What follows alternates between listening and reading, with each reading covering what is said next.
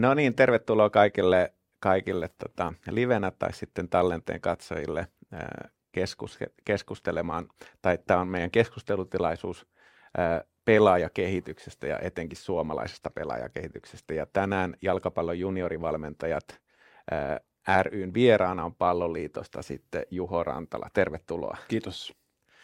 Eli otettiin tämmöinen vähän uudenlainen konsepti tähän, että striimataan tämä, tallennetaan ja sitten laitetaan myöskin tämä sinne podcastiin, podcastiin ja tavallaan ehkä halutaan, halutaan tuottaa erilaisia välineitä junnuvalmentajille sitten päästä näihin tallenteisiin tai näihin tilaisuuksiin. Mutta lyhyestä virsi kaunis. Juho, kerrotko vähän oman urasi polun, niin kuin, että miten sä oot tähän päätynyt ja vähän niin kuin lyhyesti, lyhyesti Joo. taustaa. No mä voin, yritän, yritän pitää lyhyenä, mutta jos mä aloitan ihan siltä siis, tota, mä oon itä-helsinkiläinen poika ja tietysti jokainen, joka on Itä-Helsingistä, niin Itä-Helsinki on tärkeä. Itä-Helsinki ei lähde pojasta, mutta Laajasalo HJKssa aloitin kuusivuotiaana, menin sitten siitä, pelasin niin kuin HJKon miehiin asti. Pääsin siis joitain kapin pelejä pelaamaan ja saatoin tehdä liikakapissa maalin. Se oli mun uran kohokohta. Mä tein mypaa vastaan maalin. No anyway, pelasin sitten, en, en, en edustusjoukkueen kuitenkaan murtautunut, pelasin siinä hongassa ja ää, joka oli silloin hoikon reservijoukkue ja helsinkiläisissä ykkösen seuroissa ja sitten kolmekymppisenä muutin Englantiin. Pelasin siellä alasarjassa muutaman vuoden ja sitten ensimmäinen tytär syntyi. Muutettiin takaisin Suomeen ja aloitinkin sitten valmentamisen. Mä olin siinä – Atlantiksessa. Atlantis oli silloin, pelattiin ykkösessä ja oli naanuarisessa valmentajana ja menin siitä sitten HJK klubin olla neloseen ja siellä oli muutaman vuoden ja menin sitten HJK edustusjoukkueeseen ja sitten siirryin siitä Hakaan ja Honkaan ja sitten sen jälkeen siirryin palloliiton oli meni vielä hoiko urheilujohtajaksi ja sitten tota, on nyt sitten ollut palloliitossa reilut neljä vuotta. Et siinä se noin niin kuin Pähkinänkuoressa. Joo, Joo.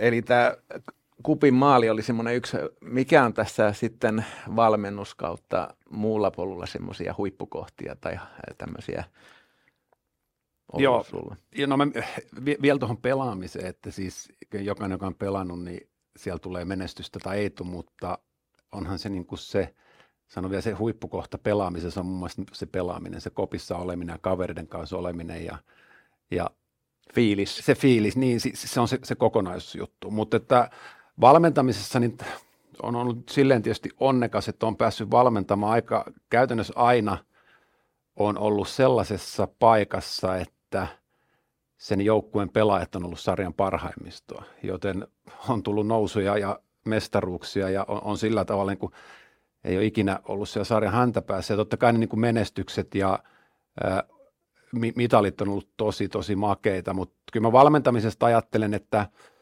parhaimpia hetki on kuitenkin sitten ne harjoitukset pelaajien kanssa, mutta sitten jos ajattelen ihan yksittäistä juttua, niin kyllä mua eniten lämmittää se, että jos joku pelaaja, jota on valmentanut, hän kokee tai, tai sanoo, että, että kiitos, että sä olit vähän auttamassa mua löytämään mua oman potentiaalin, niin kyllä se niin kuin lämmittää kaikkein eniten. On se niin kuin hieno nähdä sitten, kun semmoiset pelaajat, joita on valmentanut, pääsee sitten niin kuin nousemaan uralla. Et niitä on tosi paljon ja en hirveästi haluaisi, tai voin mä sanoa nimiä, mutta aina joku jää, jää mainitsematta, mutta jos, jos miettii nyt vaikka niin kuin jonkun Robert Ivanovin nousua, kun hän tuli Honkaan hänkin muuten ihan sieltä samoilta kulmilta kuin minä, että ehkä meillä oli joku itä-helsinkiläinen yhteys heti, mutta tuli sitten niin viikkareista Honkaan kakkosdivare, eikä mennyt kauaakaan, kun niin kuin kaveri pelaa sitten liikassa ja nousee maajoukkueeseen ja pelaa nyt ammattilaisena, niin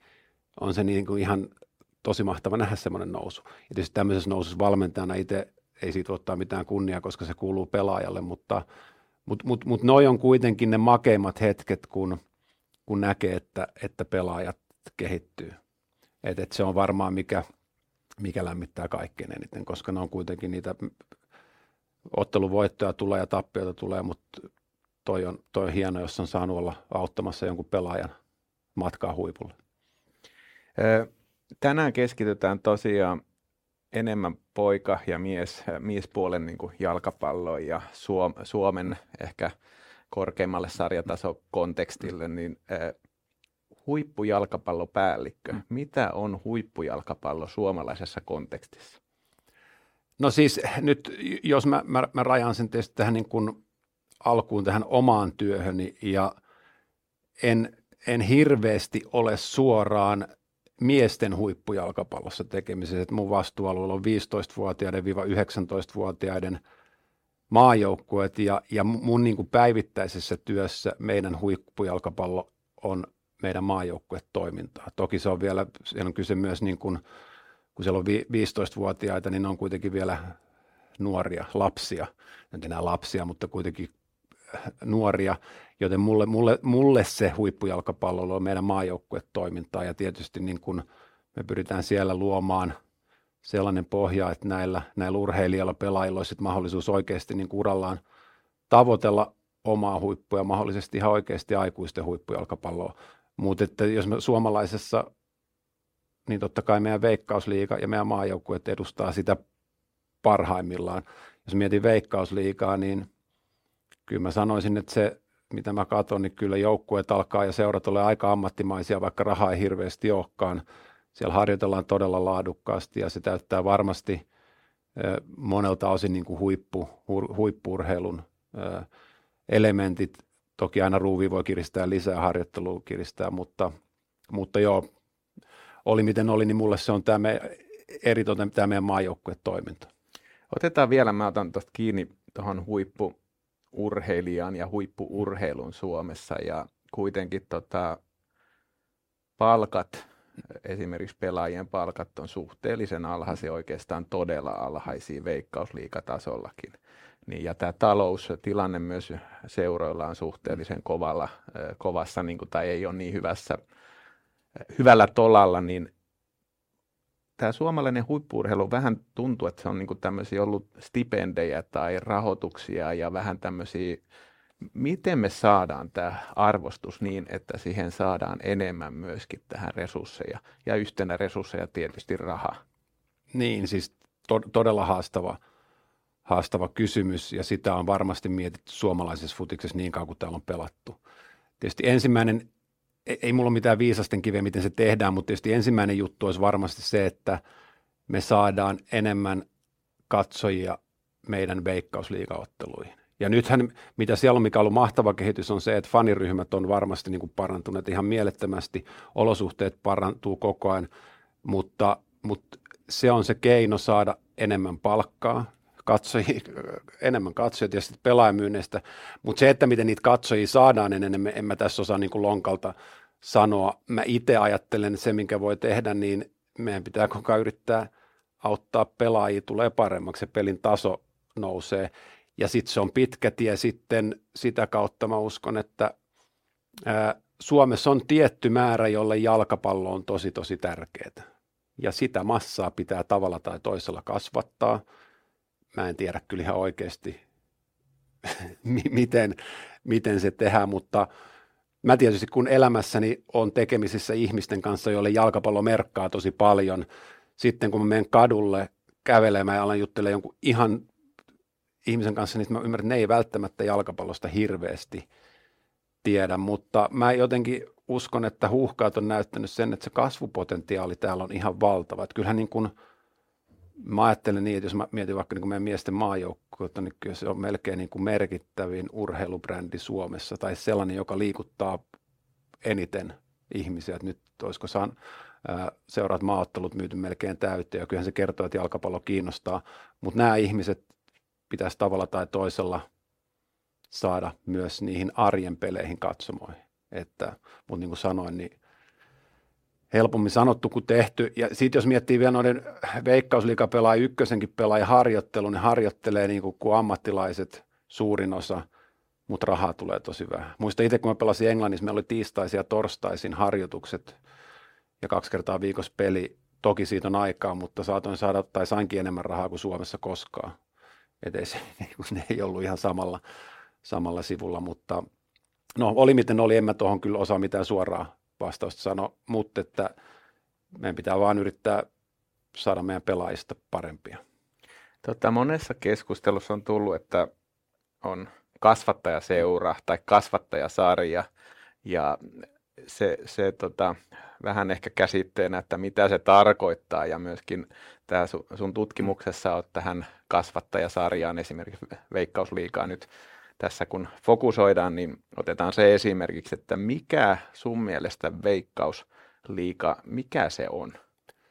Mikä niin, sen rooli niin kuin suomalaisessa futiksessa on? No toi on hyvä kysymys. Siis sen, sen rooli on mun mielestä niin kuin ensisijaisen tärkeä. Se on kuitenkin niin kuin tässä kotimaisessa jalkapallossa meidän niin kuin numero yksi tärkein näyteikkuna seuroille, pelaajille. Ja se on meidän suomalaisen futiksen maajoukkueelle, meidän kruunun jalokivi. Siellä se pitää olla meidän parasta jalkapalloa niin kuin se onkin. Se, että onko se kasvattajasarja, niin mitään virallista määritelmää ei ole kasvattajasarjalle olemassa, mutta mä ajattelen sen niin, että, että se on ponnahduslauta nuorille pelaajille siirtyä parempaan sarjaan, jossa saadaan enemmän rahaa ja pelataan kovempia pelejä.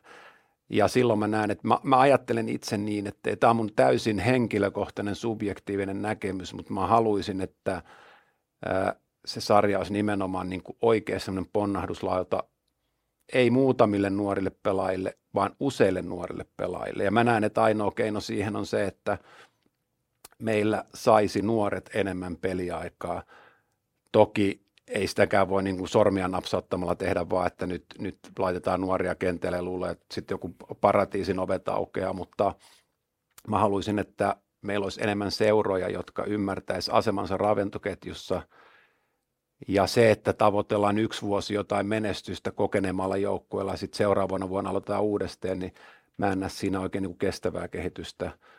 Mä toivon, että Veikkausliigassa olisi enemmän meidän omia nuoria maajoukkuepelaajia, ehkä jo vähän aikaisemmin pelaamassa kuin nyt, koska ää, nyt alkaa jo menee vähän laveammalle, mutta tota, mä sanoisin, että Veikkausliiga on nuorille pelaajille itse asiassa todella hyvä kasvu, kasvuympäristö. Et jos tuommoinen 18-vuotias noin pääsee pelaamaan Veikkausliigassa, niin se on erittäin hyvä sarja nuorille pelaajille. Et siellä varmasti kyllä kehittyy, jos se pääsee pelaamaan. Joku AC Oulu Otso Liimatta 04 synty noloistava esimerkki tällaisesta pelaajasta. Tota, sunkin tutkimuksessa ja oli näitä tilastoja, että miten nämä peliminuutit nuorten alle 21-vuotiaiden osalta Veikkausliikassa on. Ja itse tuossa on myöskin tehnyt, tehnyt niin tämän, eli viikonlopulla otin, otin sitten Veikkausliiga-tilastoja ja katsoin, että 13 prosenttia, tai laskin, että 13 prosenttia tällä hetkellä alle 21-vuotiaista ottamatta kantaa, että onko ne su- suomalaisen pelaajaputken ja junioriputken läpikäyneitä vai ulkomaalaisia pelaajia, niin tämä ponnahduslautateoria, eli Veikkausliiga olisi ponna, hyvä ponnahduslauta tuonne ulkomaille. Onko se toteutunut niin kuin historian valossa ja statistiikan valossa? Niin, siis, siis aina löytyy yksittäisiä esimerkkejä. On, ja, ja on loistavia esimerkkejä siitä, että kun täällä pääsee nuorena pelaamaan, otetaan nyt vaikka Naatan Skyttä Ilveksestä, niin varmaan tämmöinen ideaali tapaus, että pysy Ilveksen oma kasvatti, pelasi liigassa, oli hyvä liiga pelaan, lähti siitä sitten maailme. Näitä on, mutta näitä ei ole tarpeeksi. Mutta mun mielestä se on nyt niin kuin, mun mielestä merkit tällä hetkellä on, on vähän paremmat. Voisi sanoa, että nyt niin kuin tunnelin päässä on valoa. Et, et mä mietin tämän vuoden HJKta, vaikka, vaikka nyt tulokset on ollut HJK-mittakaavan mittarilla, niin viime aikoina vähän heikompia, mutta mä, mä ajattelen muista mahtavaa, että siellä on nyt niin kuin nuoria suomalaisia pelaajia pelaamassa. Ja viime vuosi oli, viime vuosi oli jo, jo paljon parempi. Honka on toinen esimerkki tuossa muutama vuosi sitten, niin siellä ei ollut yhtään nuorta pelaajaa. Mä ymmärrän tietysti sen, että koska Honka halusi saada silloin, kun nousi pikatahtia kakkosesta liikaa, halusi, halusi tavallaan vakiinnuttaa sen, sen liikastatuksensa, tai näin mä ajattelen, niin silloin ei ehkä ollutkaan paikkaa nuorille pelaajille. Nyt siellä on nuoret päässyt, päässyt pelaamaan, että mikä on, mikä on hieno juttu, mutta – Mä, mutta se, että meillä ei mulle mitään ulkomaalaispelaajia vastaan, mä oon valmentanut upeita ulkomaalaispelaajia Suomessa, jotka on, ovat tuoneet joukkueelle ihan niin kuin valtavasti ja koko sille yhteisölle upeita pelaajia, mutta meillä on niin kuin melkein 40 prosenttia pelaajia ulkomailta, niin mä, mä vähän mietin, että kuinka niin kuin, on, onko se, kuinka hyvä asia, asia se on. Ja tuossa oli vielä niin kuin muutama vuosi sitten meidän niin kuin isoimmissa kasvattaa seuroissa, saattoi olla niin, että vuoden aikana – alle 21-vuotiaat suomalaisia ei pelannut ollenkaan. Ja se on myös vähän hälyttävää, mutta mun mielestä seurat on havahtunut tähän ja, ja merkit, on, merkit on paremmat ja meidän joukkueiden, jos katsoo nyt alkukaudenkin, kun sä oot laskenut 23,6 on keski niin keski on vähän, vähän laskeneet ja noi nuorten peliajat on just nyt ehkä hieman nousussa, mikä on hyvä asia. Ja vielä, en mä enää muista mitä sä kysyit, mutta, tota, mutta, mutta, mutta mä tiedän sen, kun tunnen aika paljon pelaajatarkkailijoita, agentteja, scoutteja, niin, niin kun ne katsoo, että Veikkausliikassa pelaa nuori pelaaja, jos se pelaa maajoukkoissa, pelaa nuoren Veikkausliikassa, se on kiinnostava pelaaja niiden silmissä. Mutta kun sitten kun se ikä nousee, niin koko ajan sit se ei olekaan enää niin kiinnostava pelaaja. Et, et, herättääksesi nuo isojen seurojen kiinnostuksen sun pitää pelata aika nuorena veikkausliigassa. Niin se vaan niin kuin se dynamiikka menee. Tota, vähän valmistaudun tähän keskusteluun ja otin yhteyttä muutamaan veikkausliiga-seuran niin kuin valmentajaa ja valmennuksessa olevaan ja myös palloliittoon niin kuin maajoukkueen valmennuksessa olevaan niin kuin nuorten henkilöihin ja myöskin pelaajayhdistykseen otin, otin keskustelun vaan, että mikä tämä on, mutta oikeastaan tässä yksi, mikä mielenkiintoinen tuli havainto ehkä sunkin tässä tutkimuksessa, niin mä siteeraan täältä vähän, että tämä olettama nuorten pelaajien laadun puutteesta on kuitenkin aika helppo kumota onko suomalainen junioripolun kanssa ää, niin kuin läpikäynyt pelaaja riittävän laadukas ää, veikkausliikaa? Niin kuin, ää, suuremmassa määrin, Kyllä. koska sitä on tullut ehkä myöskin näistä keskusteluissa, että kuitenkin veikkausliikassa taistellaan voitoista ja myöskin luottamuksesta, valmentajan luottamuksesta. Kyllä. Ja se, että sinne ei periaatteessa sillä, että on korvamerkitty vaikka omaksi kasvatiksi, Kyllä.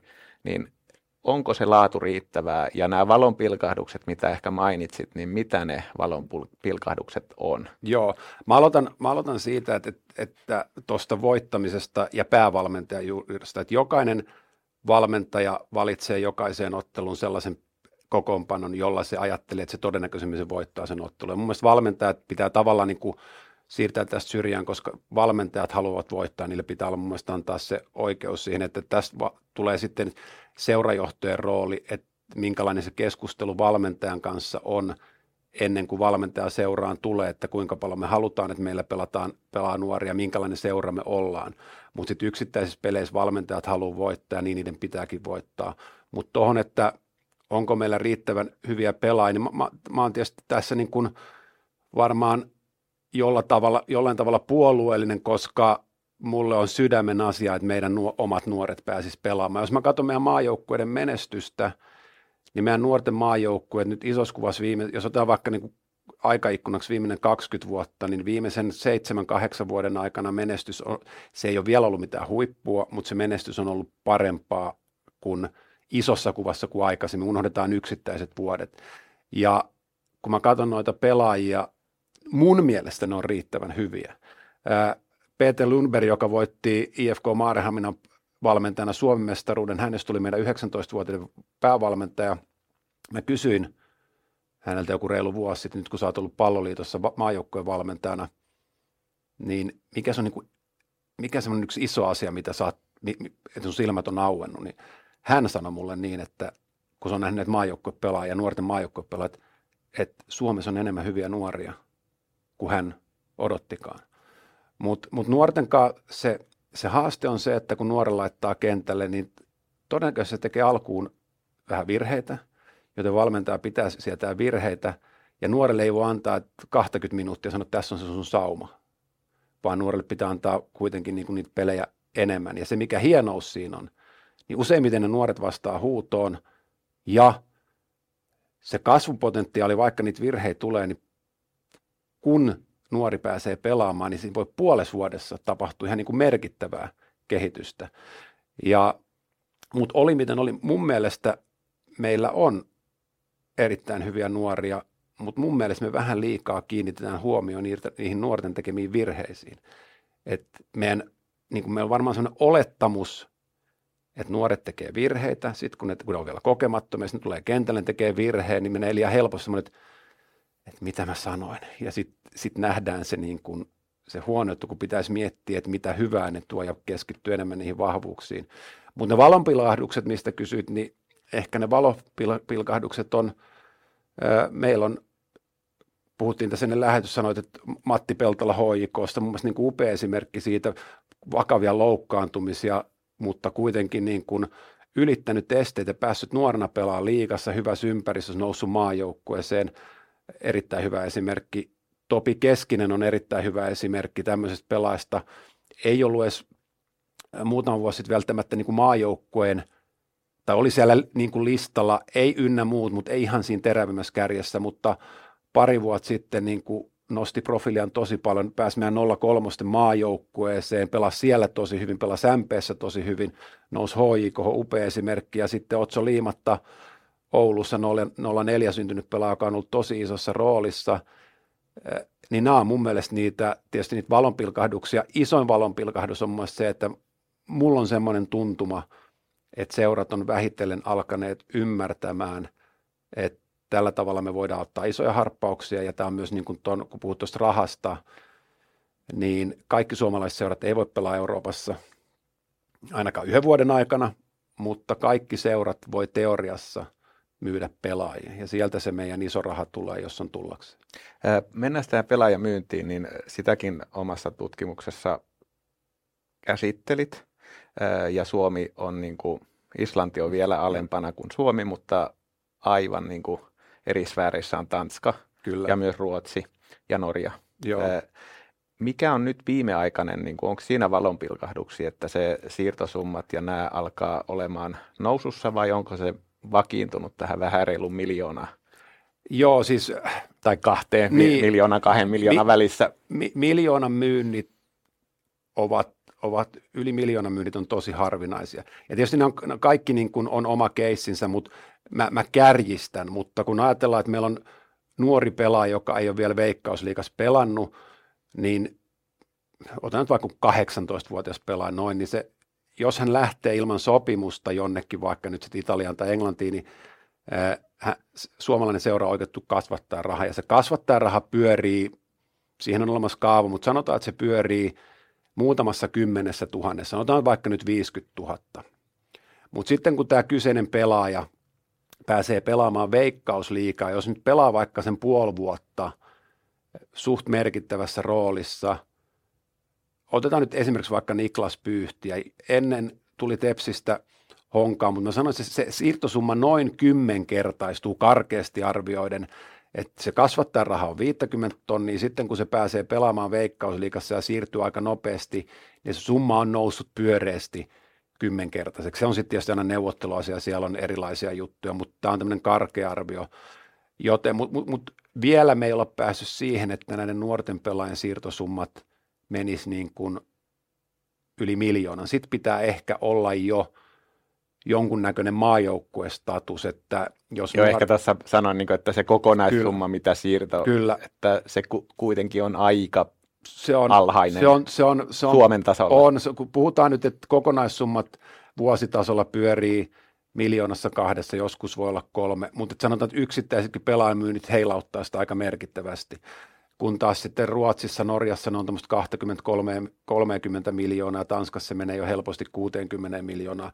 Ja sitten niin kuin mikä Tanskassa on tietysti hyvä, niin se raha alkaa pyöriä oman maan sisällä, että siellä sitten seura A – kenties hankki jo seurasta B suht isolla summalla, että se raha, raha jää sinne, mikä on tietysti loistava juttu. Mutta toki tuossa on niin semmoinen, semmoinenkin dynamiikka, että totta kai se maa, mistä se lähet, se pelaajien tasoero ei ole niin iso kuin se rahasumma, mutta se, se nousee. Se on myöskin semmoinen tietysti arvostusbrändikysymys. Kyllä. Että sinänsä niin kuin sanoit, että en olettanut, että Suomesta tulee näin hyviä junioreita, Kyllä. niin meidän futispelaajan brändi, maabrändi on aika kuitenkin alhainen. On, mutta ä, ulkomaalaiset seurat tietää, että hintalaatusuhde on sitten myös aika kohdillaan, koska tota, täältä periaatteessa oikeasti voi löytää sitten aika niin kuin mielenkiintoisia helmiä, koska summat on. Yeah. Mutta mut mä toivon tietysti, niin se, se on vaikea juttu, toivottavasti suomalaiset seurat kuitenkin pitävät kiinni siitä oikeudestaan kasvattaa rahan, koska mä tiedän, että ulkomaalaiset seurat ei aina olisi välttämättä valmiit maksaa sitä, että se on tärkeää, että se raha tulee, tulee tänne mutta se, se on pitkä tie. kun Veikkausliikan arvostus nousee, meidän seuraranking nousee ja suomalaiset seurat pärjää paremmin Euroopassa, niin silloinhan ne siirtosummatkin kyllä, kyllä nousee. Et... Tota, mennään vielä tuossa, että Suom, Suomen niin kuin Veikkausliiga on äh, 30 paremmalla puolella tai huonommalla puolella niin kuin tässä kilpailustatuksellisesti, mutta äh, ainakin tullut näissä keskusteluissa, mitä on nyt käynyt niin kuin pitkäänkin myös valmentajien kanssa, mutta myöskin tähän keskusteluun valmistautuessa, niin äh, oli, että kilpailun puute ei, äh, kilpailun, kilpailu on riittämätöntä niin kuin juniori-aikana. Eli semmoisen kilpailullisen asenteen ja tota, tällaisen, niin miten sä tähän väitteeseen, että kilpailu ei ole riittävää, niin onko se, pitääkö se paikkaansa vai ei? No toikin on niin niin, niin moniulotteinen juttu, että on yksittäisen ottelun voittaminen, mikä on tietysti tosi kilpailullista, mutta sitten mä ajattelen, että on, on, on isommassa kuvassa mä ajattelen kilpailullisuutta ihan niin kuin kaikessa arjen tekemisessä, että kun mennään harjoitteluun, meillä on vaikka yksi vastaan yksi harjoitus, minä ja sinä, niin me molemmat halutaan voittaa se yksinäinen tilanne ihan mielettömästi. Ja sitten kun me pelataan treeneissä, niin mä haluaisin, että olisi enemmän niin, että jos te pelataan vaikka eri jengissä siinä loppupelissä tai välipelissä ihan mikä sama se on, mutta että sä haluat voittaa, mä haluan voittaa, me kamppailla oikeasti, että kun me tehdään treeneissäkin maali, niin me juhlitaan sitä, että, että, että jokainen tilanne merkitsee sielläkin. Ja sitten mikä on mun mielestä kilpailullisuuden melkein niin kuin suurin ilmentymä on se, että, että kun ne treenit on ohi, ja jos mä oon vaikka niin kuin ollut sua huonompi siellä harjoituksissa, niin mä menen himaan ja mä ajattelen niin, että en välttämättä huomenna, mutta jo huomenna mä haluan olla sua parempi. Ja mä menen harjoittelemaan, jotta mä tuun paremmaksi. Mä haluan saavuttaa sen o- oman potentiaalisen. Toi on sitten mun mielestä semmoisen urheil- äh, urheilullisuuden ja kilpailullisuuden ilmentymä, mutta sitten mä mietin, että tarkoitetaanko tuossa kilpailullisuudessa, missä otit, että meillä ei ole tarpeeksi kovia pelejä tarpeeksi Tar- Joo, pelejä. kyllä, niin kuin nimenomaan sekä kilpailullisuutta sarja niin kuin tasoilla, eli sarjat ei ole riittävän niin kuin, äh, laadukkaita, mm.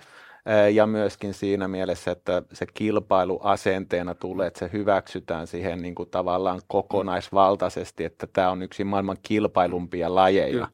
Ja jos menee ulkomaille, niin se kilpailu on äärimmäisen Kyllä. kovaa. Niin kasvattaako tämä suomalainen jalkapallokulttuuri tällaiseen kilpailun tasoon, mitä niin kuin vaaditaan. Niin, no, ja sen takia, mitä mä äsken sanoinkin, otin esille, että, että mä ajattelen, että se arjen kilpailullisuus ja sen arvostaminen ja kunnioittaminen ja myös siitä, että me halutaan kamppailla voitosta niin tuloksissa kuin yksittäisissä peliteoissa, niin mä otin sen esille, koska sitä, sitähän me voidaan valmentajana tehdä.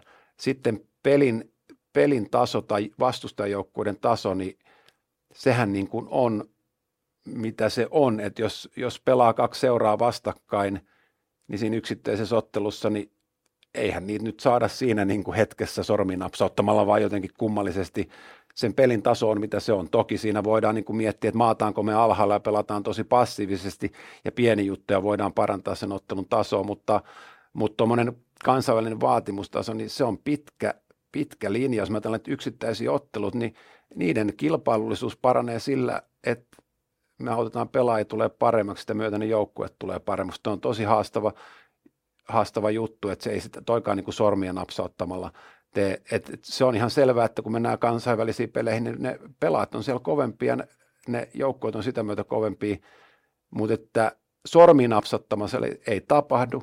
Meidän pitää päivittää, vaan pyrkiä niin ottaa meidän pelaajia tulee paremmaksi, niin silloin se kilpailukin kasvaa. Mutta sen mä sanon vielä, että se iso, isossa kuvassa niin meidän pitäisi alkaa enemmän arvostaa sitä, että kun vaikka nuoret haluavat voittaa, niin treeneissä kuin peleissä, että me ei nähdä sitä mitäänkään niin kuin pahana, että jos jollain välillä keittää yli, vaan että me arvostaisiin, että huippuurheiluun kuuluu oleellisesti se, että sä haluat olla paras ja sä haluat olla paras joka päivä.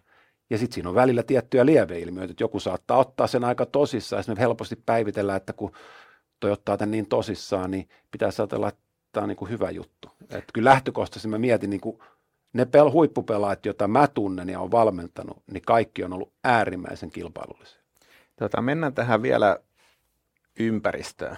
Eli ympäristö muokkaa. Ehkä tässä voi sanoa, että pelaajaympäristö muokkaa. Jos on kilpailulliset pelaajat, niin se muokkaa sitten yksittäistä pelaajaa myös niin kuin kukoistamaan ehkä Kyllä. kilpailussa paremmin. Mutta miten nämä fasiliteetit ja muut, niin ne on parantuneet viime niin kuin vuosikymmeniä aikana. On tullut uusia tekonurmia ja niin edelleen, mutta onko ne riittävällä tasolla tässä niin kuin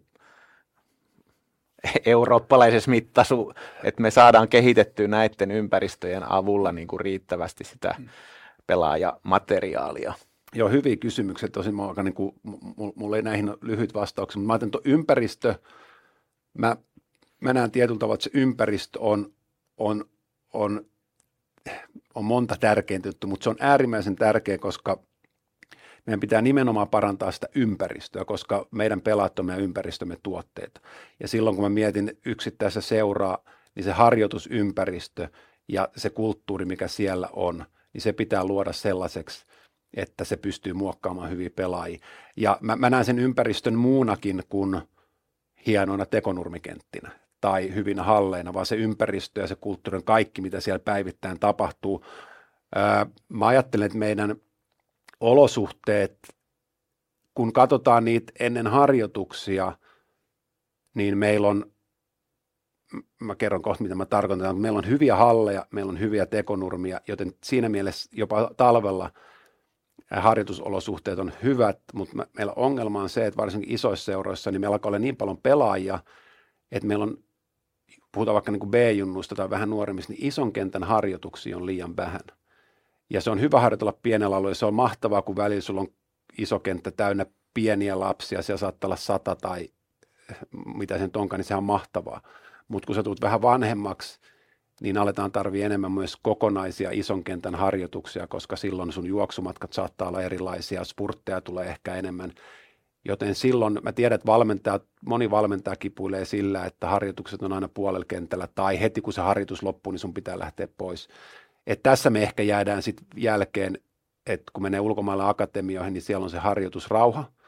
Niillä on koko kenttä ja ne voi mennä sinne ennen harjoituksia ja sitten niillä on ehkä harjoitusten jälkeenkin vähän aikaa. Tuossa me ehkä jäädään jälkeen, mutta, mutta oli miten olosuhteet. Mä, mä en silti, niin kuin, meillä alkaa olla sellaiset olosuhteet, että en mä näe, että sen taakse voi mennä. Että jos mä otan tuosta – ihan lonkalta yksittäisen pelaajan vaikka nyt sitten Hongasta tai HJKsta tai Ilveksestä tai Oulusta tai Ropsista tai Seinäjoelta tai Kuopiosta, niin jos se yksittäinen pelaaja haluaa huipulle, niin mä uskon siihen, että meillä alkaa olla sellaiset olosuhteet, että se on mahdollista. Niin olosuhteet ei estä aina. Ei, ei. Ja kyllä se tuli tuossa, mitä keskustelin, niin sanottiin kuitenkin ehkä se realistisesti myös, että olosuhteet ei ole vielä riittävät. Niin kuin nämä joukkueiden, niin. pääedustusjoukkueidenkaan niin kuin fasiliteetit, Kyllä. stadionit, nämä, ja niitä on tullut, mutta silti meidän pitää panostaa. Ja... Tot, joo, pitää, siis il, il, ilman muuta pitää panostaa se, että sulla on niin kuin, stadionilla sulla on yksi yksikkö, missä on paremmat punttisalit ja paremmat oheisharjoittelupaikat ja sulla on koko kentän tekonurmikenttä ympäri vuoden ja eikä se kaadu siihen, että lunta tulee tänään vähän enemmän, niin, niin – ja tai sitten sulla on hyvä nurmikenttä, niin totta kai meillä on vielä parannettavaa ihan valtavasti. Mennään tota vähän tähän yhteiskuntaan, kuntien tai valtion, valtion rooliin ja sitten koulumaailmaan. Tästä on myös tullut, niin kuin tuli tässä, kun valmistaudun tähän, niin tuli, että tämä kouluyhteistyö esimerkiksi on riittämätöntä. Eli se pitäisi integroida erittäin paljon niin kuin enemmän tähän pelaajan arkeen. Mitä mieltä sä tästä oot? Onko tämä väite niin kuin validi? No on, todella validi. Taaskin niin kuin, mä, mä oon hyvä tekee huomioita, mutta mulla ei välttämättä ole mitään supernopeita keinoa, miten tämä muutettaisiin, mutta jos mä mietin meidän pelaajakehitystä, niin mä ajattelen, että, ja, tai mä mietin koko urheilukenttää, niin mä sanoisin, että suurin haaste on, otetaan vaikka niin kuin eka- tokaluokkalaiset, niillä on ne iltapäiväkerhot, kun koulu loppuu, mutta kolmasluokkalaiset, neljäsluokkalaiset, viidesluokkalaiset, varmaan kuudesluokkalaisetkin vielä, niin että mitä tapahtuu aikavälillä noin 1-5, kun koulu on loppunut ja ennen kuin harjoitukset alkaa. Mä en tiedä, miten tämä tehdään, mutta leikitelläänpä niin, että kolmas, neljäs, viidesluokkalaisille olisi, olisi pystyttäisiin järjestämään niin, että ne vetäisi siinä koulupäivän päätteeksi, ne tekisi läksyt ja niillä olisi monta, muutama tunti urheilua. Siis sellaista urheilua, missä ollaan hymyhuulilla ja hikiroiskuu ja ne on hengästyneitä. Ja on se sitten jalkapalloa tai salibändiä tai koristaa yleisurheilu. Jos, jos toteutuisi tämmöinen maailma, että, että koulupäivän jälkeen lapset urheilis enemmän, joku pystyy saamaan tämän aikaan versus, että ne menee himaa ja on kännyköillä. Jos näin kävisi seuraan kymmenen vuoden aikana, niin me otettaisiin ihan valtavia harppauksia eteenpäin. Ja mun mielestä on niin kuin, mä, mä nyt tässä, en ole mikään politiikan asiantuntija, mutta mä mietin meidän kansanedustajia, niin mulla tulee semmoinen olo, että yhdelläkään niille ei ole lapsia. Koska jokainen isä ja äiti kamppailee tämän saman haasteen kanssa, niin mä mietin, että miten me ei olla voitu onnistuttu sitä muuttamaan, koska omien lasten osalta mä mietin, kun ne urheilee ja on ulkona, niin mun mielestä ne on silloin skarpimpia tekemään läksyjä ja mä väitän, että tulee parempia matematiikassa ja maantiedossa ja biologiassa, kun ne olisi ulkona enemmän. Jos mä olisin diktaattori, niin mä laittaisin, että joka päivä koulussa pitäisi tunti liikkua. Se on, totta kai ne välitunneilla liikkuu, mutta et, musta on niin kuin hullua, että kouluissa ei liikuta enemmän. Ja joku nyt, joka tietää ne tunnit tarkemmin, niin voi kumota, mutta hyvä, jos on, mä oon onnellinen, jos mä oon väärässä, mutta tuo lasten liikkuminen on pelaajakehityksen kannalta niin kuin aivan äärimmäisen tärkeää.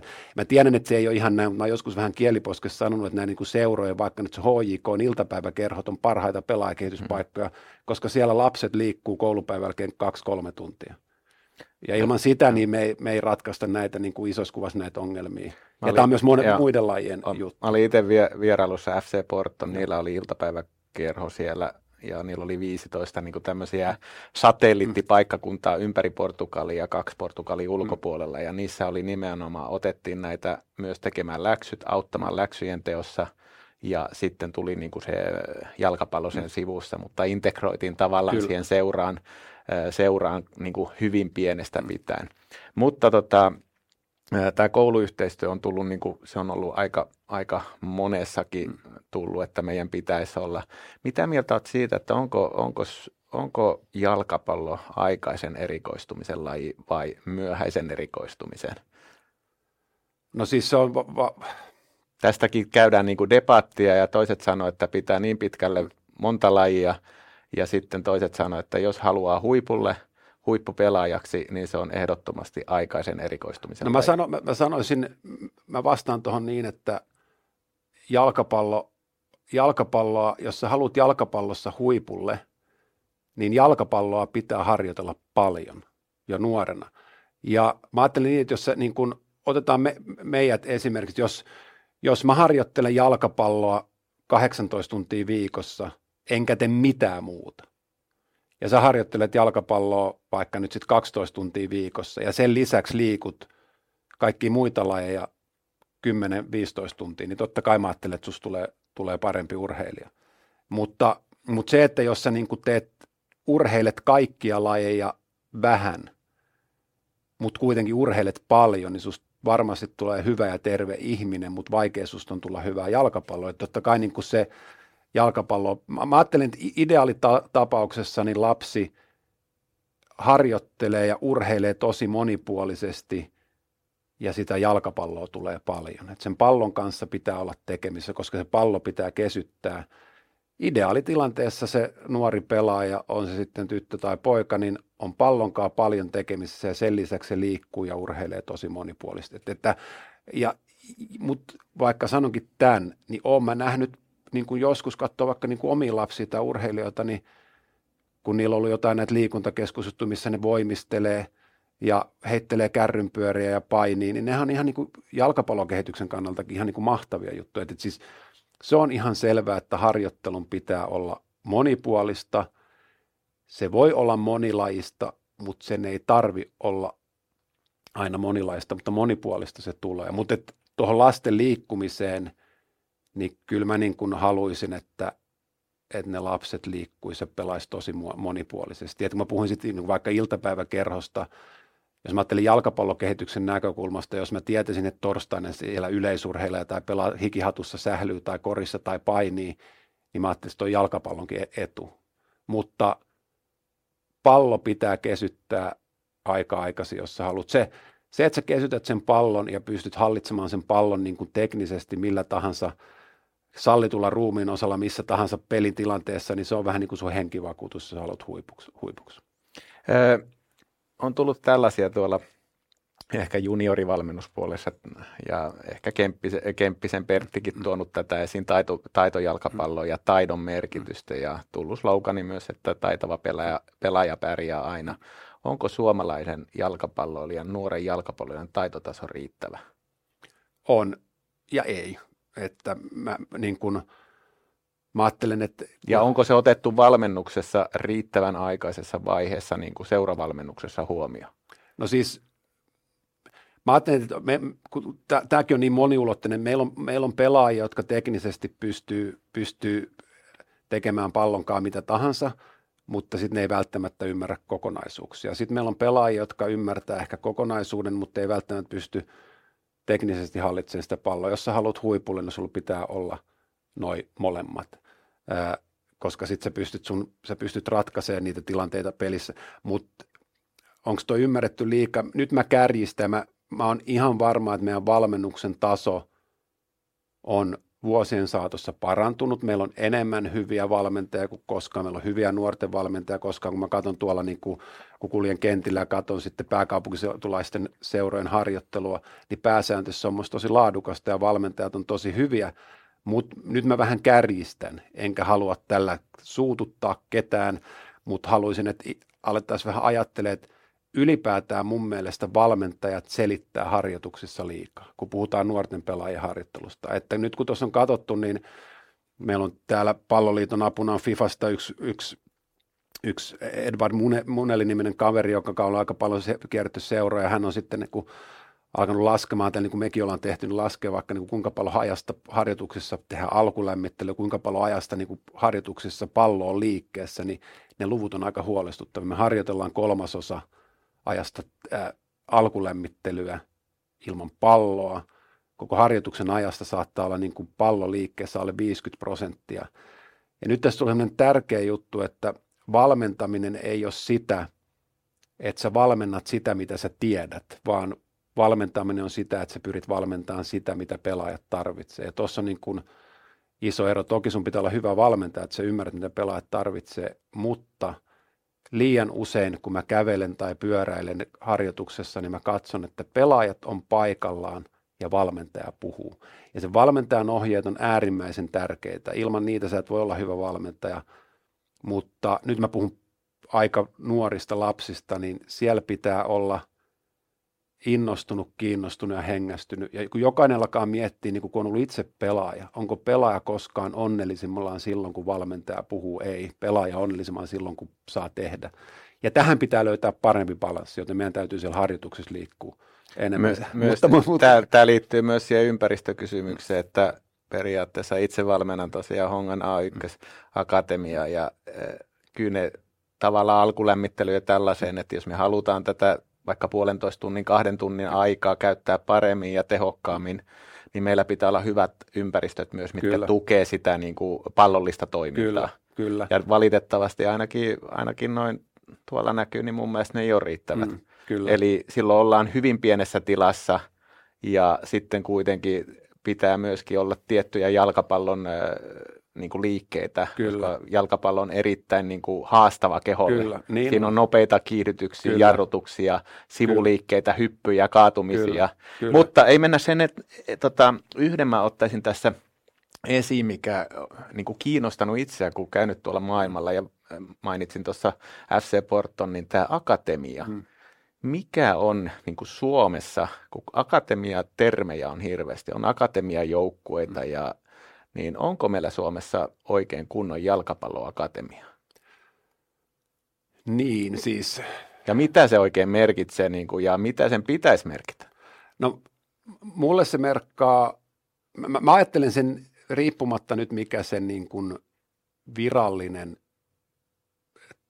mitä se virallisesti tarkoittaa, niin mä, mä mietin, sanon vaan nyt mitä mä ajattelen. Mä ajattelen, että se on niin kuin, mulle se näyttäytyy parhaimmillaan niin kuin sit sitten, kun, ollaan, äh, kun pelaajat on lukiovaiheessa.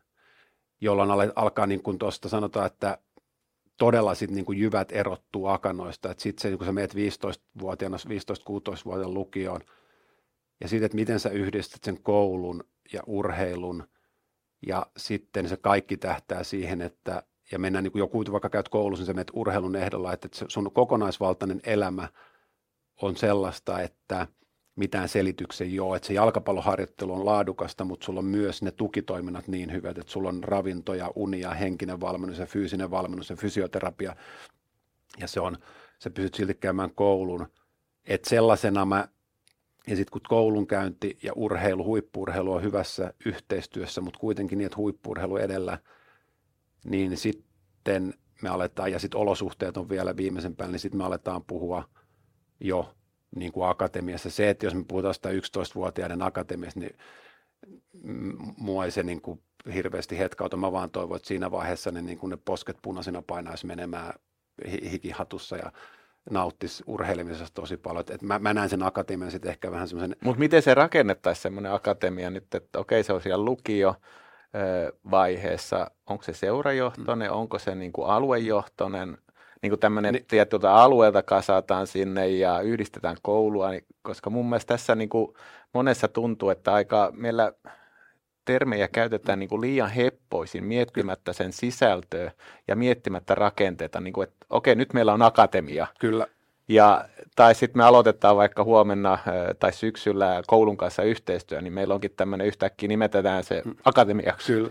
No mä siis tietysti, niin kuin, jos mä otan palloliiton näkökulmasta, niin Rovaniemellä ja, ja Käpylässä, eli Ropsin ja Käpän ja Santasportin ja, ja Märskyn ja Urhean yhteistyöllä, niin meillä on kaksi UEFan tukemaa akatemiaa, HFA ja RFA, jossa mun mielestä erinomaisesti toteutuvat nämä asiat, mitkä mä äsken sanoin. Mun mielestä oikeasti puhutaan jo akatemiaympäristöstä, missä nimenomaan koulunkäynnin ja urheilun yhdistäminen toimii optimaalisella tavalla. Mietin nyt vaikka sitten niin kuin märskyä paikkana ja urhea, siellä on sun kampus, missä pysyt asumaan ja olosuhteet on viimeisen päälle ja, ja koulu hoidetaan niin, että ää, ää, märskyn avulla sulla on kaikki tukitoiminnot aivan viimeisen päälle ja harjoittelu on, on laadukasta.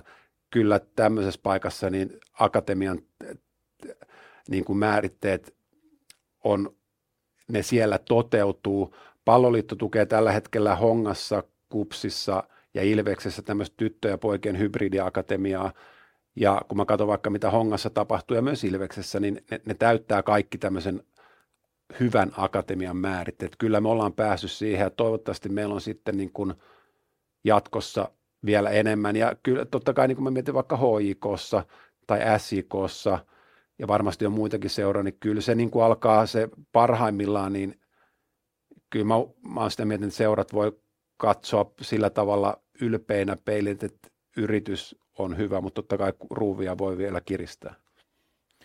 Mennään tota, tosiaan itsekin kävin, äh, haastattelin keväällä Marius Söderbeckiä tuolla, joka urheassa käy, Joo. Käpan ykkös, ykkösdivari. Äh, pelaaja tällä hetkellä ja hän, hän, se löytyy meidän podcastista Joo. myös, että tämä haastattelu mutta, tai keskustelu.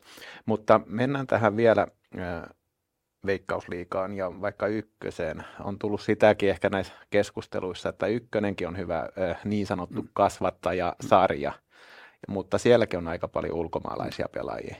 Niin mi- miten tavallaan me tämä suomalainen systeemi rakennettaisiin niin, että nämä tosiaan, kun kaikki ei suoraan mene niin. kuitenkaan sinne veikkausliikaan, kuten nähdään, että 13 prosenttia suurin piirtein on se peliaika, mitä juniorit juniorit pääsee siellä tota, tai alle 21-vuotiaat pelaamaan, niin miten nämä muut sarja, kakkosessa sitten alkaa olemaankin jo, mm.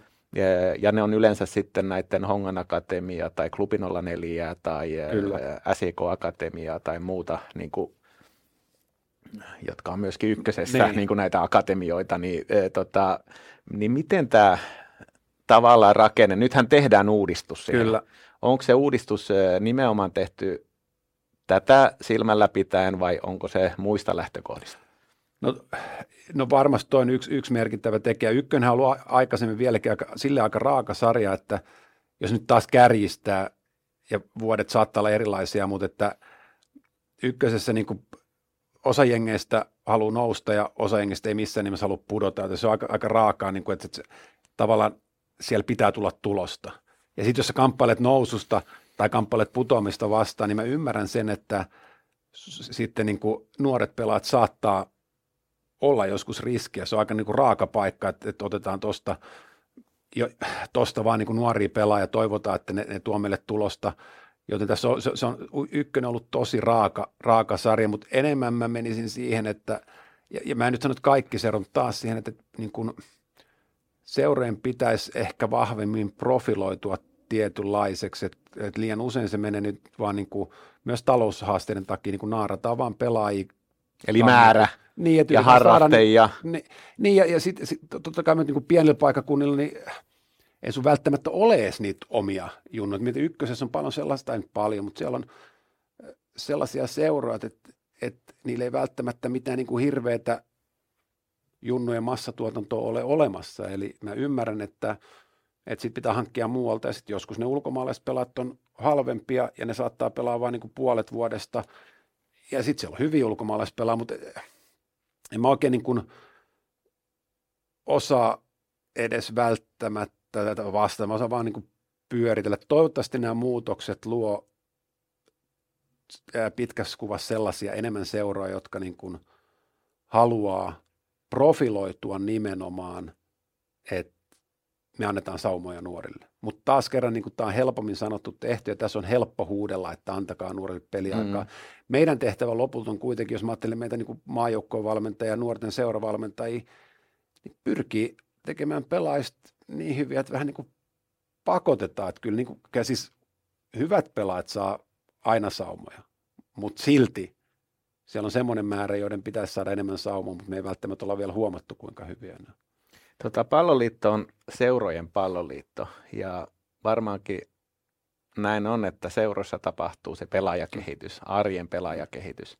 Miten palloliitto tukee tätä arjen pelaajakehitystä? Tietysti tämä maajoukkue tulee, että skautataan niin. sieltä ja otetaan ja annetaan kilpailullisia esimerkkejä, mitataan niin kuin suoritustasoja ja muita, mutta miten niin kuin palloliitto konkreettisesti tukee seurojen pelaajakehitystä? No jos, jos mä nyt niin kuin vedän silleen mutkat suoraksi, niin jos mä ajattelen oma, oman työni näkökulmasta, niin palloliitto on palkannut 20 talenttivalmentajaa 20 suomalaiseen seuraan, ja se on tietysti niin kuin tärkeä linkki palloliiton ja seurojen väliin, koska se, totta kai niin kuin se, se tärkein työ tehdään siellä päivittäin siellä seurassa, koska siellä niin kuin harjoitellaan joka päivä. Joten kuitenkin siinä on 20 päätoimista talenttivalmentajia valmentajaa 20 seurassa ja niiden tavoite, ja me, meidän tavoite heille on, että se on nimenomaan pelaajakeskeistä toimintaa, eikä pelkästään joukkuekeskeistä toimintaa.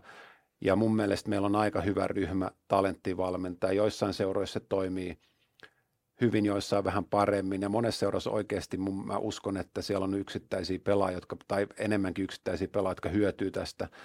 Toinen on sitten meidän, niin kun, meidän alueleiri, aluejoukkuetoiminta, ja mä itse näen, että se on niin kun seurojen ja palloliiton yhteistyötä parhaimmillaan, koska jos meillä on nyt, meillä on nyt vaikka etelässä tai pohjoisessa, Pohjanmaalla, idässä tai lännessä alueleiri, siellä on kerätty sen alueen seuroista ää, parhaimpia motivoituneempia pelaajia yhteen, jossa palloliiton aluevalmentajat, seurojen talenttivalmentajat, valmentajat tekee yhdessä sitä arkea, niiden pelaajien läsnä, joten se on, se on paras. Totta kai niin kuin kommunikaatiolla me yritetään, meidän ovet on niin kuin aina auki ja me yritetään kertoa, mitä me tehdään, niin tällä tavalla me yritetään tukea. Ja sitten tietysti niin kuin mä ajattelin, että se, se maajoukkuetoiminta on sitten niin tietysti semmoinen upea kirsikka siinä kakun päällä, että se on niin kuin, mä ajattelin, että maajoukkuetoiminta, maajoukkueet on niin kuin mahdollistajia ja, ja nimenomaan unelmien mahdollistajia. Et sitten kun että maajoukkueet avaa ovia unelmiin, se on mun meidän niin kuin,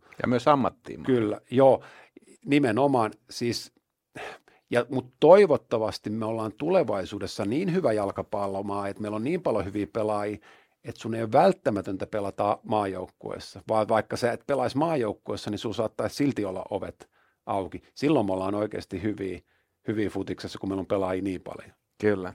Tota, mä otan yhden, yhden tuosta kansainvälisestä tutkimuksesta, eli tämä, miten nuoresta tulee tänne vaikka edustusrinkiin pelaajia tai muuta, niin me ei sinänsä olla kansainvälisesti hirveän, hirveästi jäljessä, eli nuorten pelaajien peliaika näissä ykkös, ykkösjoukkueessa on aika alhainen kaikkialla. Sen takia tietysti, että jos mennään Suomesta ulko, hmm. ö, ulospäin, niin siellä kilpailu on edelleen niin kuin äärimmäisen kyllä, kovaa. Kyllä. Ja silloin niin kuin mahdollisuudet on. Ja myöskin toinen ehkä, että transitio siitä akatemiasta tai sinne lyödä läpi, niin on todella pieni se aste. Eli se, että se et siinä mielessä voidaan ky- kysyä, että mikä tämän akatemian tarkoitus on, jos ei sinne oikeastaan kasvatakaan pelaajia. Eli periaatteessa se kasvattaakin muualle, Kyllä. mutta se on tietysti sen tehtävä. Mutta yksi, yksi niin kuin selkeä, selkeä myöskin trendi kaikkialle, että näiden ulkomaalaisten tai uusien äh, sopimuspelaajien määrä kasvaa suhteessa niin kuin tähän, tähän koti, kotikasvat, kasvatu, kasvatukselliseen pelaajamäärään, että se on selkeästi ja varmaan tulevaisuudessa myös kasvaa lisää, niin kuin, no otetaan vaikka Afrikan manner, niin Afrikan manner väestömäki väki kasvaa. Kyllä. Se kasvaa niin kuin todella paljon. Kyllä. Ja mihin suuntaan sitten periaatteessa tullaan, niin se on pohjoiseen. Eli, Kyllä. ja jalkapallo on semmoinen kuitenkin universaali laji, että siinä mielessä voit olla hyvä kentällä, sun ei tarvitse välttämättä kieltä osata, niin pärjäät niin kuin niin, mutta mennään tästä, niin kuin ei siihen, oikeastaan tämän tarkoitus oli tuoda sitä, että me ei eletä niin kuin täällä kuplassa, että meillä on jotain ilmiöitä, jotka ei toteudu muualla, vaan samat ilmiöt ehkä toteutuu Kyllä. muissa länsimaissa. Mutta mennään vuoteen 2030, tämmöinen pieni aikakone, aikakone niin kuin simulaatio. Eletään 2030 tai 2030-luvulla. Meidän äh, veikkausliikan tai mikä mahdollinen sponsori siinä onkaan, niin tota, on siinä mielessä palkkatasot on noussut tuplaan. Eli pelaajien keskimääräiset palkat on noussut merkittävästi. Meidän ranking on sieltä 30 huonommalta puolelta mennyt 20, 25 paikkeille. Meidän pelaajamyynti ulkomaille muihin sarjoihin ja akatemioihin on noussut yli 10 miljoonaa vuositasolla. Ja nyt oikeastaan sulle tuli... Mä tää, otan ton kyllä. Ja, ja tota, toi on se aikakone, me saavutettiin nämä. Mm. Ja nyt palataan tähän hetkeen ja nyt lopuksi tähän kerron vielä, että miten tämä saavutettiin. Mitkä, kes, mitkä keskeiset toimenpiteet ja mitkä päätökset tehtiin, viisi päätöstä tehtiin, jotta tämä niin kuin, tämä unelma tai aikakoneen äh, flashi saatiin aikaiseksi? Pani todella helppo. Mutta siis tämän, tämän ympärillähän me tietysti niin pyöritään, eikä tuohon ole, ole helppoa vastausta, mutta mä, mä lähden lähden tietysti niin kuin... Sori, vielä unohtui, eli äh, nuorten pelaajien prosentti on 25 prosenttia siellä yli, meidän ylimmän sarja, eli nämä alle 21-vuotiaat on, sekin on tuplattu, Kyllä. eli vielä haasteita lisää. No, jos mä lähden tuosta, kun sanoit, toi, että, että meidän niin pelaamyynnit on noussut, niin silloin meidän pitää systemaattisesti löytää nuorille pelaajille enemmän peliaikaa meidän pääsarjasta, koska se on vähän semmoinen, että Eli kukaan ei kehity penkillä. Ei, ja ketään ei osteta penkiltä. Ja, ja sitten mä sanon vielä, että, että kun nuo ulkomaalaiset seurat, ne laittaa useat eurooppalaiset seurat tiettyihin kategorioihin, ja haluttiin tai ei, niin Veikkausliiga on tällä hetkellä siellä niin kuin alemmassa kategoriassa. Ja siitä kategoriasta niin kuin isojen seurojen näkökulmasta, sä pelaat siellä 22 vuotta, niin sä et ole kovin kiinnostava enää. Mutta sä saatat silti päästä vielä, niin kuin se seuraa hyppy voi olla Puola tai Ruotsi, mutta isoihin sarjoihin – sä et mene suoraan, ellei se pelaa nuorena. Ja silloin, jotta ne siirtosummat on isoja, niin meillä pitää olla enemmän nuorten maajoukkuepelaajia, jotka pelaa veikkausliikassa. Silloin ne summat voi nousta. Joten mä lähtin siitä, että, että, seurojen pitää vielä vahvemmin niin kuin miettiä, että miten me saadaan enemmän hyville meidän maajoukkuepelaajille nuorille peliaikaa. Se on, se on niin kuin tärkeää. Se, se, sen pystyy tekemään – mä, mä väitän, että meidän, taso, meidän pelaajien taso on siihen jo riittävä. Ja toivottavasti se menee eteenpäin.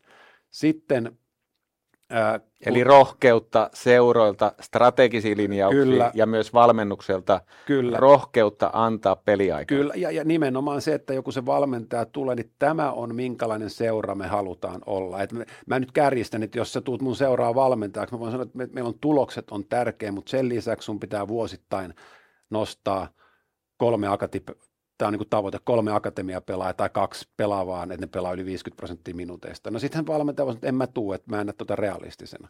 Tai sitten sanoo, että mä uskon tuohon ja mä lähden tuohon mukaan. Ja sitten jos ei se käy, se, se onnistukaan, niin sittenhän pitää niin kuin käydä keskustelut, oliko se valmentajan päätösten puutetta vai oliko semmoinen vuosi, että meillä ei yksinkertaisesti ollut niitä pelaajia. Sitten se käydään se keskustelu, mutta et kaikkien seurojen ei pidä olla tollaisia, mutta tuommoisia seuroja pitäisi olla enemmän. Eli kilpailuun profiloituneita Kyllä. seuroja. Koska nyt tässä on, sori tässä tulee vääjäämättäkin pitkä, koska tää, tässä on niin tiettyjä haasteita on se, että nythän meillä lähtee pelaajia nuorempana ja nuorempana. Mä tiedän, että moni veikkausliikaseura harmittelee sitä, että ne ei ikinä tee sopimusta, vaan ne lähtee 15-16-vuotiaana. Meidän pitää hyväksyä, koska niin maailma on vaan. Meidän pitää saada tästä ympäristöstä sellainen, että ne 15-16-vuotiaat, jotka voivat lähteä jo akatemiaan, niin nyt ne helposti niin kuin ne lähtee, koska ne näkee, että se on paras vaihtoehto. Toivottavasti jo lähivuosina ja jo tänä ja ensi vuonna nämä pelaat miettii niin, että toi akatemia on hyvä, tosi hyvä vaihtoehto, mutta mun on hyvä jäädä myös tänne. Että jos mä ideaalimaailmassa ajattelen nuorta maajoukkuepelaa niin kuin isossa kuvassa, niin paras putkihan, että se nousisi nuorena, se voisi ehkä nousisi B-junnuista, pelaisi vuoden reservijoukkueessa, sitten se nousisi edustusjoukkueeseen, pelaisi siellä niin kuin eh, isossa roolissa alle 20 1-2 vuotta, olisi merkittävä veikkausliikapelaaja, nousisi maajoukkue 21 tai ehkä jopa A-maajoukkueeseen rinkiin ja sitten se myytäisi yli miljoonalla tämähän olisi niin kuin mahtava, jos, jos niin kävisi ja toivottavasti niin käy. Mutta niin kuin sanoit, rohkeutta ja strategisia valintoja. Seurata. Seurata. Okei, siinä on yksi selkeä. Ja sitten kun mä en, mä, niin kuin, mä en usko mihinkään taikatemppuihin, kun se tulee lopulta niin kuin, ja, ja jokainen huippuurheilija valmentaja tämän tietää, ja tämä kuulostaa kliseeltä, mutta kun mä näen tämän vaan niin, että ja, niin kun, mä en pysty tuomaan tänne huomiseksi tuhatta katsojaa lisää, niin mä ajattelen vain, että me treenataan tänään niin hyvin kuin me pystytään. Ja me treenataan huomenna niin hyvin kuin me pystytään. Ja, jos, jos, ja sitten me niin kuin ne tukitoimet on niin hyvin, ja sitten me tehdään tämä huomenna, me tehdään tämä ylihuomenna, me tehdään seuraavana päivänä, ja mä uskon sitten, että me vaan kiristää ruuvi, me, me harjoitellaan paremmin, mutta me voidaan mun mielestä harjoitella myös vähän enemmän. Että totta kai jos sä niin kuin treenaat ihan perkeleesti ja tyhmästi, niin ei siitä ole ei, ei, ei se ole hyvä, mutta mun mielestä me voidaan kiristää ruuvia myös niin, että jo eh, nuorempina, niin kun me puhutaan niin kuin optimaalisesta viikkorytmistä nuorille pelaa, niin, niin tulee liikaa niin, että, ja nyt mä puhun nuorista, että valmistaudutaan peliin, pelataan, sitten huilataan, palaudutaan ja valmistaudutaan ja me unohdetaan se harjoittelu. Et otetaan myös siinä harjoittelussa riskejä vähän niin, että että et meidän ei tarvi joka päivä palautua tai valmistautua tai huilata, vaan me voidaan harjoitella aika Eli periaatteessa niin oli toi, että seurojen rohkeutta ja strategisia valintoja ja strategioita ja niiden toimeenpano. Toinen oli laadukkaampaa harjoittelu ja enemmän, että mm. periaatteessa pelaajat eivät mene harjoittelusta rikki, jos se on tehty oikein. Niin, siis hu- huippurheilussa tietysti niin tähän kuuluu myös se, että tiettyjä riskejä pitää ottaa auttaa. Ja me ei kukaan halua, että pelaajat loukkaantuu, eikä tässä ole se tarkoitus, mutta huippurheiluun sisältyy, jos sä haluat saavuttaa sun potentiaali, niin siihen sisältyy aina riskejä. Ja mun mielestä ne riskit on otettava, koska jos et sä niitä riskejä ota, niin sä et ikinä saa sitä kuormaa, mitä sä tarvit, jos sä haluat huipulla. Mutta mut et, mä, mä ottaisin ton, mitä sä, sä maalailit upean kuvan, mutta mulla ei ole siihen niin kuin oikein muuta viisasten kiveä kuin rohkeutta ja strategisia valintoja ja sitten päivittäin parannetaan meidän harjoittelua. Meillä on teoreettinen ymmärrys, mitä me tehdään.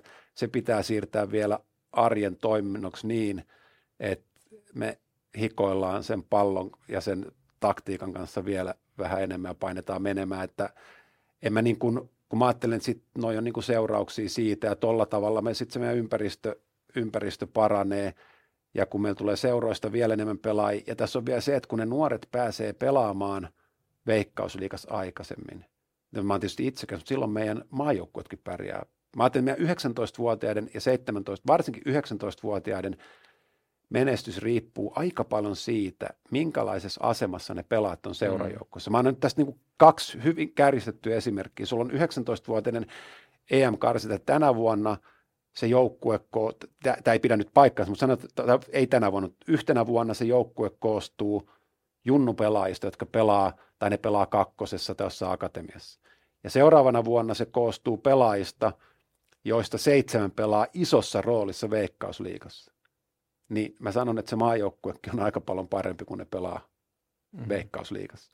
Jolloin meidän maajoukkuetkin alkaa pärjää vielä paremmin ja tänne tulee enemmän, vielä enemmän positiivista pöhinää. Mutta mun mielestä meillä on missään synkässä suossa, tämä menee taas tajunnan virraksi, mutta välillä on kiva jutella ulkomaalaisten ihmisten kanssa, kun ne niin kuin avaa myös silviä ja tämä nyt ei ole mitään omakehua, koska ne on tehnyt mutta sanoin, että, että suomalainen futis on ottu, ottanut aika isoja harppauksia eteenpäin. Et mun mielestä on hyvä myös, että välillä me niin kuin rauhoitutaan silleen, että kyllä me itse asiassa niin kuin tässä on, me tehdään paljon myös hyvää työtä.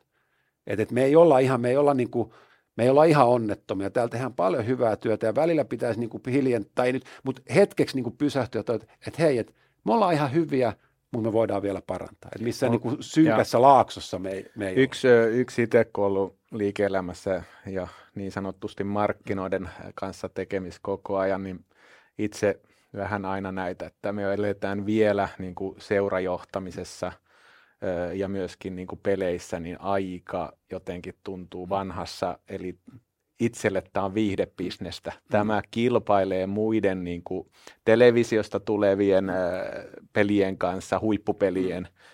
Ja muiden. Eli me ollaan viihdebisneksessä. Meidän pitää toi, hui, meidän ylin sarjataso pitää viihdyttää katsojia. Kyllä. Sen pitää ymmärtää se, että tämä ei ole vain niin kuin, että se tulospelikin on ok, mm. mutta sen tuloksen lisäksi pitää olla viihdyttää ja myöskin siinä viihdyttämisessä tulee mahdolliset muut fasiliteetit, tulee ruokailut ja mm. tulee perhe ja sitten tietysti itse näen, että mikä on mun mielestä välillä, välillä niin kuin, että tämä pitää, mikä ehkä nyt on voin suoraan kritisoida, niin mun mielestä esimerkiksi MM-kisojen lätkän niin kuin hinnat on menneet aivan mm. niin kuin pilviin. Mm.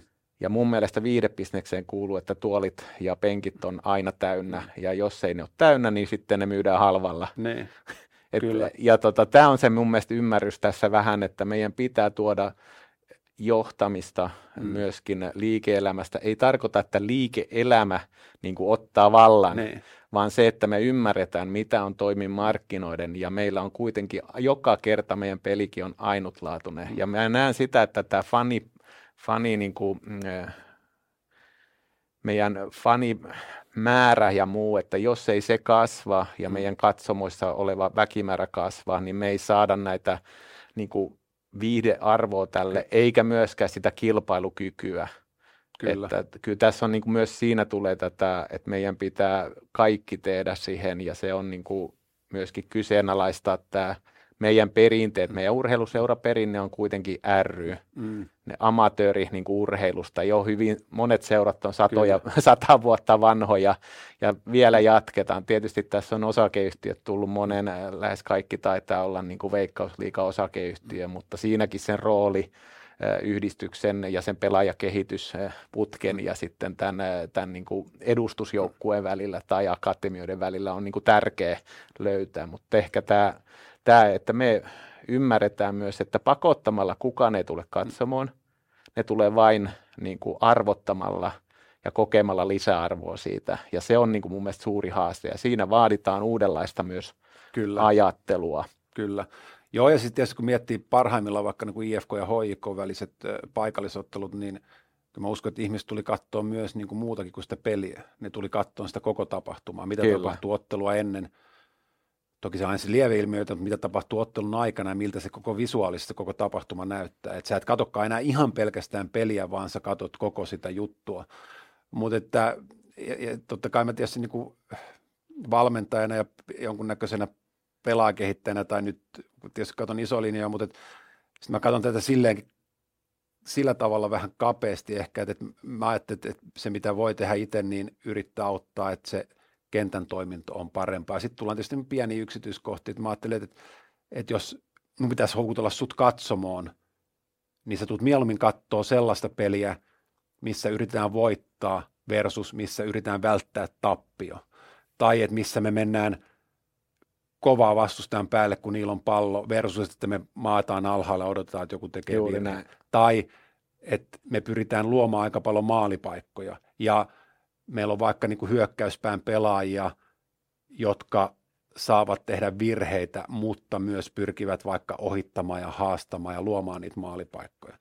Et, et, Eli peli-identiteetti on niin kuin ei vain voittaminen, vaan se on myös se, että tehdään siitä erittäin paljon hyökkäävämpää. Niin, ja, ky- kyllä. Ja... Mä, mä ajattelen niin, että mä näen tietysti niin kuin ideologisesti niin, että, että että sen pelin pitää, totta kai sitä, munkin sanat voi aina kumota, että, että, että totta kai jokainen valmentaja lähtökohta, jos pystyisi, niin hyökkäisi tosi paljon haluaa luoda maalipaikkoja. Ei se ole niin, niin simppeliä, mutta että kyllä se ideologia pitää olla kuitenkin niin, että me halutaan voittaa eikä haluta välttää tappioa. Tai että me pystytään tekemään virheitä, jotta me pystytään jotain luomaan.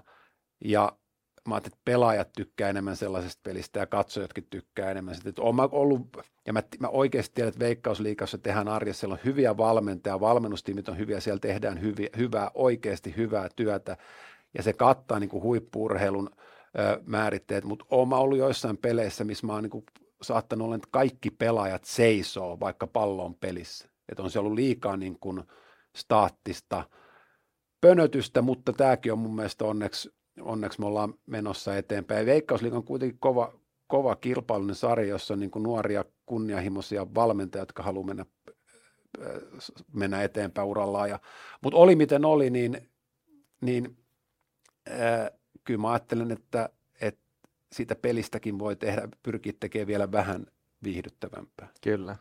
Ja aika nytten loppuu tässä meidän keskustelutilaisuudessa, mutta vieraalle on hyvä antaa aina viimeinen sana, niin mitä tota, haluaisit viestittää juniorivalmentajille? Mitä niin tämmöinen lyhyt, ytimekäs ohje tai vinkki tai, tai neuvo? Joo, siis mä, jätin, mä tykkään niin paljon urheiluhistoriasta. Mä, Rolf Haikkola, joka oli Lasse Vireenin olympiavoittaja, moninkertaisen olympiavoittaja, olympiavoittaja valmentaja sanoi, että kun nuoret on – innostuneita, kiinnostuneita ja hengästyneitä, niin silloin ne menee eteenpäin. Ja toivottavasti valmentajat pitää huolen, että kun ne katsoo niitä nuoria pelaajia, niin pyrkii auttaa, että ne on innostuneita, kiinnostuneita ja hengästyneitä. Se on mun ydinviesti. Ja sitten kun mä tota, sanoisin vielä niin kuin kaikille seuroille, että paras tapa ennustaa hyvää tulevaisuutta, niin on panostaa nuoriin. Se pätee futikseen ja se pätee yhteiskuntaan. Mu- kyllä, nimenomaan. Nuoret elävät keskimäärin pidemmän kuin vanhat. kyllä, kyllä. kyllä. Kiitoksia Kiitos. Juha Rantala erittäin kivasta ja mä oikeastaan aika intohimoisestakin keskustelusta. Kiitos. Kiitos.